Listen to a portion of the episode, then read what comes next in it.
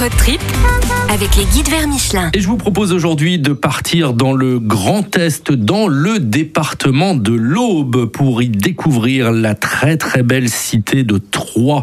Philippe Aurin, le directeur des guides vers Michelin, nous a rejoint. Bonjour Philippe. Bonjour Arnaud. Alors voilà une cité bien vivante, comme vous le dites. Une cité bien vivante, au charme prenant. Le centre historique euh, conserve jalousement euh, quelques 3000 maisons à pans de bois, la plus grande concentration de cette architecture en France, ainsi que ces ruelles médiévales, parfois si étroites.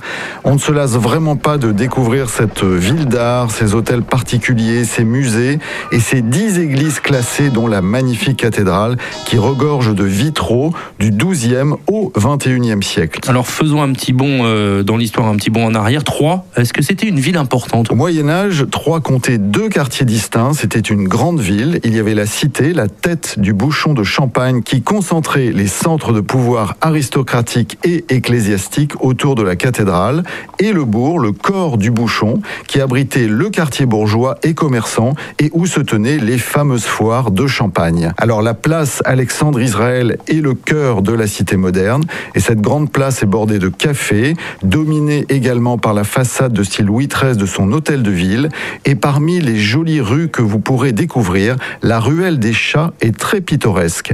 Ces maisons à pignons sont tellement rapprochées de part et d'autre de la ruelle qu'un chat peut aisément sauter d'un toit à l'autre. Et bien sûr, Philippe, on ne peut pas manquer la spécialité culinaire tant connue de Troyes, sa fameuse andouillette. L'andouillette de Troyes qui se mange grillée, nature ou arrosée d'une huile dans laquelle on a fait rissoler des fines herbes et une gousse d'ail hachée. Elle se déguste avec une purée de pommes de terre, de haricots rouges ou des rondelles d'oignons frites passées préalablement dans du lait ou de la bière, puis dans de la farine. L'andouillette est vraiment savoureuse et je vous encourage à la découvrir et à l'acheter lors du grand marché qui se tient le samedi.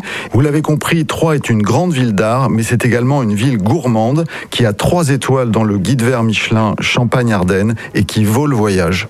Voilà donc euh, cette magnifique ville de Troyes à ne pas manquer, à inscrire sur vos agendas pour une balade, un road trip dans l'Aube. Philippe Aurin, directeur des guides vers Michelin, merci d'avoir été avec nous. Merci Arnaud. À la semaine prochaine.